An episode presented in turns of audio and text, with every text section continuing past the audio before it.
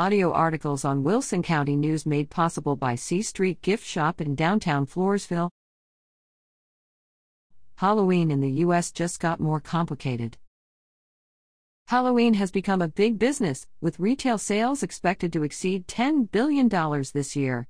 It is not a holiday so much as it is a major commercial event in the United States. Even as the event continues to grow, it also gets more complicated. In fact, there are reports of a school near Seattle that has canceled Halloween celebrations because of said complications. Expect that others may choose to follow suit, just as with Christmas. Some schools ban any celebration with Christian roots. At best, they may allow a milk toast winter celebration instead of Christmas. Although Halloween used to be tons of fun, it has not been without controversy. Some claim that it has a beginning as a Christian holiday, others claim the opposite. Most recognize Halloween as being derived from All Hallows Eve, which is the day before All Saints' Day. On the Christian calendar, this is followed by All Souls' Day, a Christian holy day. It's a bit ironic, but, growing up, I remember reading about Halloween's Christian origin. At the same time, and on the other side, I remember that some Christians considered the holiday to be pagan in its origin, even with tendencies of Satanism with its witches and ghosts. Even so, it was always fun. This is not meant to be a documentation of the history of Halloween. It is, rather, just my impressions. So it seems that memories of the long held tradition of Halloween as an American celebration are still cherished by many.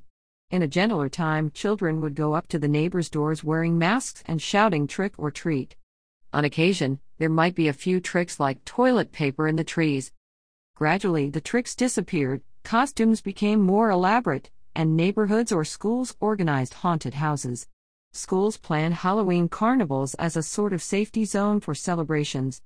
Any possible concerns about it being a Christian holiday, and even its satanic implications, were muted.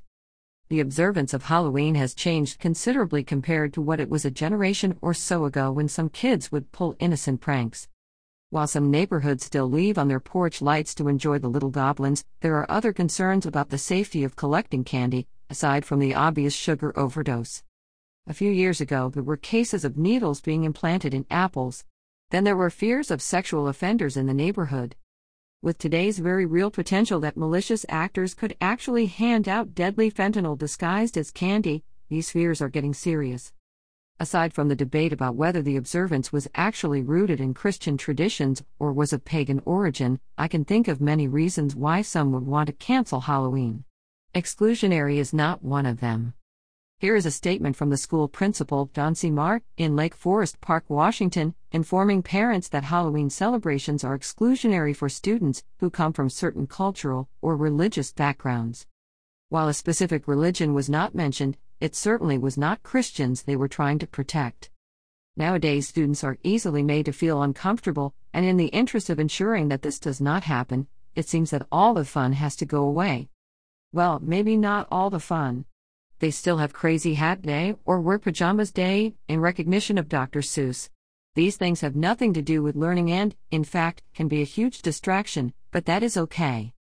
As one parent said, there is no difference between letting kids dress up in costumes for Halloween and the many other silly day ideas currently in schools. The one exception, of course, being a possible connection to Christianity. That's my opinion. What's yours?